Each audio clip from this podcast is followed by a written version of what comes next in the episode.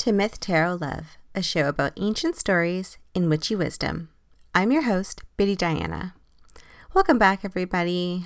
I hope that you were able to cultivate some boundaries and magic and rest over the past week um, because this practice will help us with the topic for this week, um, which is the king cards in the tarot. But before we get into that, I wanted to remind everyone again about our upcoming 100th episode live stream event that will be taking place on Friday, November the 24th at 7 p.m. on my YouTube channel, Bitty Diana. Um, where our dearest Rose will be there with me answering your questions and playing the Myth Tarot Love theme song live. So we are finally at the end of our four court card types, or the four face cards from the minor arcana. We have rooted with the pages and moved with the knights and cultivated with the queens. So now we are ready to lead with the kings. I was going to say knights again. We're leading with the kings. And as I mentioned at the beginning of the series, I don't see the court cards as people, um, but instead they are aspects of ourselves that we can, you know, bring forth and use. Um, I also don't think that any are more important than one another. And by that I mean I don't see the kings as being, you know, more powerful or more important than, say, the knights or the pages. It's just a different way of working with that energy of the suit um, that they belong to, as opposed to, you know, sticking to that like hierarchy. So, the title of this episode is Leading with the Kings. And that is a shorthand um, that I use with the Kings. But really, how I see them is that, you know, the, the minor suit that they are part of, that is the energy that they are leading with. And what I mean by that is that, you know, we how we present to the world first as sort of our guide almost. So, an image or an idea um, that I have that, or where this came from, um, was actually the drag queen um, from RuPaul's Drag Race. So, if you've ever seen the show, you might know the season eight winner, Bob the Drag Queen. So, when she would come down the runway, uh, she would always be carrying a purse in her hand um, that she would have outstretched, you know, leading her forward. So, and I think she even has a song um, called Purse First or, or something like that. Um, and that's really how I feel that the energy of the king cards are, right? They're putting that thing first, they're leading with it um, yeah, so we can get into the four of them. So, first, I want to start with the King of Swords, um, which is about leading with your mental health, your truth, and your higher self in mind. This card leads with integrity and with ingenuity. Um, they know what is best for them and their lives in they lead their lives in a way that centers their mental health first and foremost. So, this card asks you to do the same if it comes up in a reading and not to do something just because you think you, you know, quote unquote, should. Um, what can it look like, right? To lead with a sword first, lead with our truth first. You know, what boundaries will you inherently create just by, you know, practicing this? Reversed, it might, you know, sometimes it can be scary to put yourself and your truth out there. Um, leading an authentic life is possible, but it might require some practice um, and getting used to what that feels like. Next, we have the King of Wands, which is the ultimate trailblazer card, um, who asks us to trust in our vision because it is completely unique. Says that you have a completely new vision about something that no one else has, either a vision, right, or a way of moving forward. So trust that vision to forge a new path. Um, this can be a way, a new way of living, of creating, of teaching, something like that. You have the ability to think critically and independently and to create these new systems. So be sure to lead with what lights you up. Just be careful not to burn everything else around you as you do so, right? Which can also kind of lead into the reversed, which is, you know, some fear might come up around what if people don't like it, right? Or think that I'm too much. Um, but just trust yourself and trust your vision and what you are, yeah, blazing forward is absolutely amazing. The King of Pentacles. Oh, he is or I should say, they are purposed first people. So this card is asking to have your soul work be what guides you. You know, can you do one thing today that relates to your purpose? However, be sure when you are doing this um, to uncouple the idea that your purpose in life is connected to how you make money and live in this capitalist society. Uh, so often, the pentacles, um, right, can be related to the coins. Um, alternately, this card asks you to lead with community care in mind, approaching the world through a decolonized and intersectional lens might also be helpful with this. So, thinking about, right, how can you bring your skills and creativity to your community? And yeah, so much of purpose, and again, like I was saying with the co- coins and pentacles, has been tied to capitalism. So, this card is about walking the walk and putting thoughts and plans into action. And it's leading by example, but also being led by example, right? Because no one person has all of the answers, just like the Hierophant, right? And we shouldn't be expected to. So that's why living um, and fostering community care is so critical reversed, are you leading your life from a place of greed and capitalism, right? So, if so, can you challenge your notions of how you would like to lead your life and what is, you know, important for you? And then lastly, we have our King of Cups who tells us, right, to lead with our heart and with our emotions. So, everything in this suit has led to this moment, just like with the other suits. But with this one in particular, the cups, right? It's leading with rest and with restoration in mind.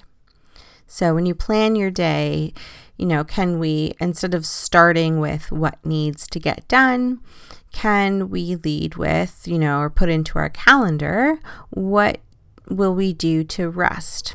Uh, you know, on that day. Healing and taking care of ourselves should come first.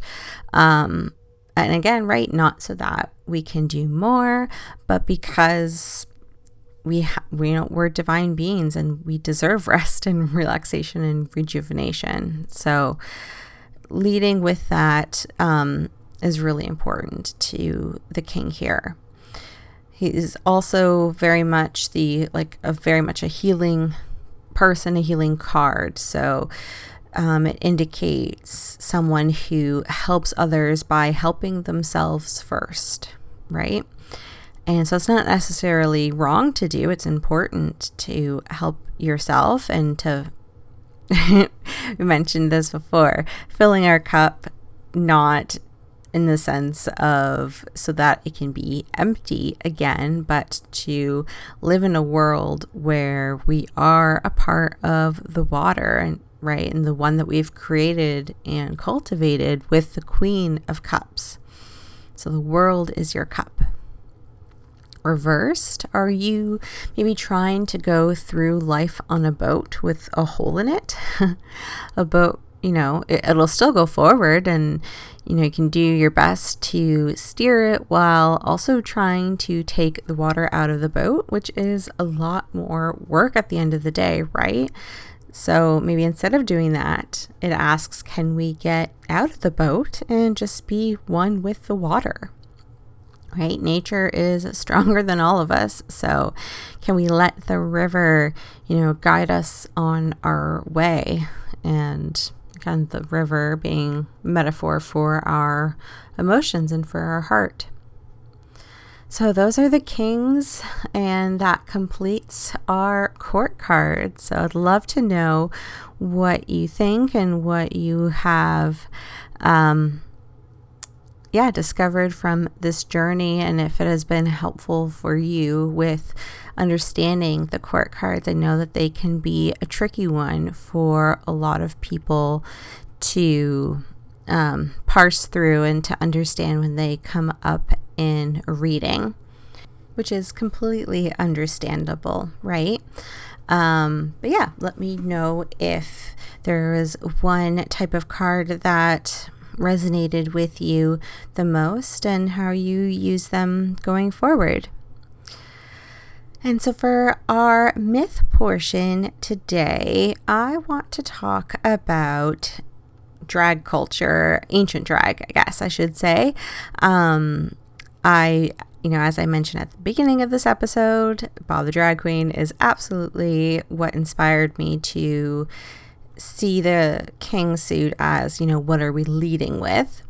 And so I want to, yeah, kind of take a dive into ancient theater and dramatic plays because that is where we see um, drag in the ancient world. But for a deep dive on modern drag history and culture, I highly recommend the podcast episodes from American Hysteria.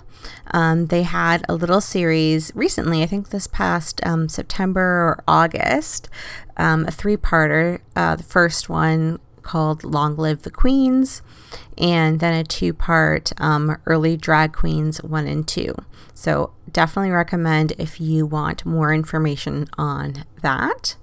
Um, but yeah, today I want to talk about the ancient theater a little bit because all of the actors um, for Greek and Roman plays were all men. So this includes both the um, actors on like the stage and the chorus as well. So how Greek play would be formatted, they would have anywhere between one to three main actors um, that would kind of switch between characters in the play.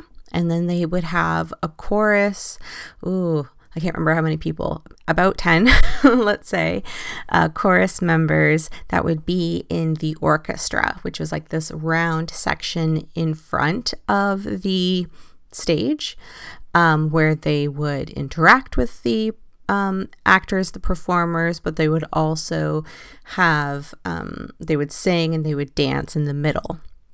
And again, all of these performers would have been men. So if they were playing a female character, um, whether one of the main actors or the chorus members, because sometimes um, the chorus would be made up of a group of women they would all be um, wearing clothing and masks because they all were masked um, of women. And so this, yeah, would allow this part of you know why they would wear masks is to switch between characters but it also allows them to switch between who they were representing um, much easier right and so that um, we see happening all the time but what we also see is a couple of examples of we'll say drag performances too. I just realized that I haven't really um, described what drag is, or when I say it, what I'm referring to essentially is someone who is um, dressing up in a gender that is they don't identify with um, normally. And so, yeah, we do actually have a couple of examples of drag within plays. So, one of, um, I don't know if it's the most famous, but but is definitely you know an interesting case study um, is from the Bacchae, which is a play written by, oh, I believe it's Euripides, um, where Dionysus, um, the god, is with his cousin um, Pentheus, and uh, they're having an altercation of sorts, um, not getting along. And Dionysus actually convinces his cousin to dress up as a Maenad, which is a female follower of Dionysus, um, because all of the women in mm, town will say have gone to the forest and are in this um, ecstatic state. So he convinces his cousin to dress up so that he can see and interact with the women who have gone into the forest. Um, he does, and this actually results in his death, his cousin's death. Um, yeah, in a very unpleasant way, but it is a good play and I would highly recommend um, reading it. But it's interesting here that, yeah, we do actually see him um, impersonating women in order to kind of see what they're up to. And this actually does happen again um, in a comedy play by Aristophanes. Um, it's a mouthful of a title. I'm going to try to say here. Um, the Themis for Izausa. Sai? That's horrible, but that's okay. um, or the women at the Themyscira, um, oh, sorry, the Themisphoria Festival. So, see, that in itself is a mouthful, but that's okay. Um, in this, uh, we have a character named Euripides in the play who believes that the women of Athens are plotting against him. And so he decides to disguise himself again as a woman and infiltrate the Themisphoria festival, um, which is a festival that only women were allowed to attend. Um, and so he does this. Um, and, you know, it's supposed to be a comedy.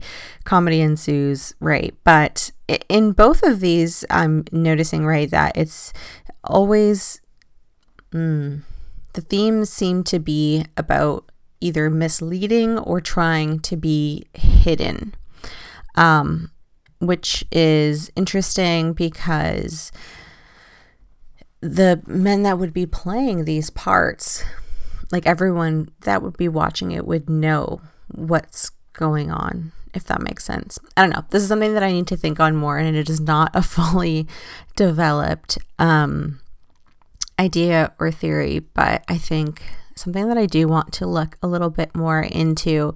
I do have a book, and I should have read it before recording this. I'm realizing now, um, called I think it's called Queering Euripides.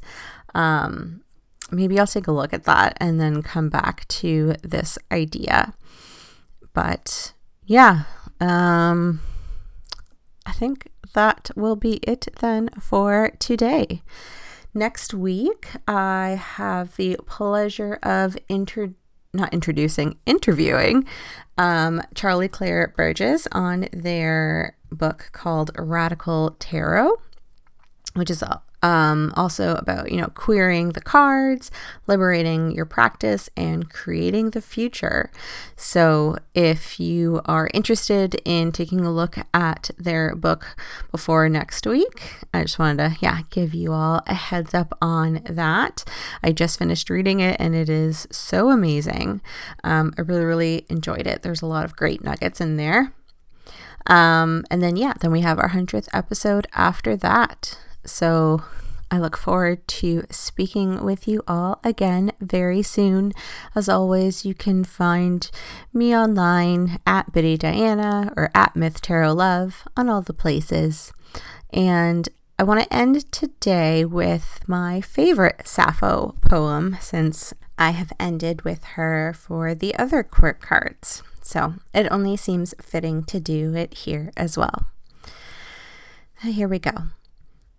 He's equal with the gods, that man who sits across from you, face to face, close enough to sip your voice's sweetness.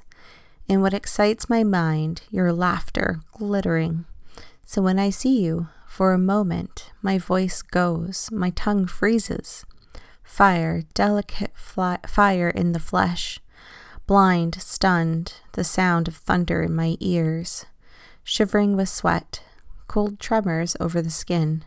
I turn the color of dead grass and am an inch from dying.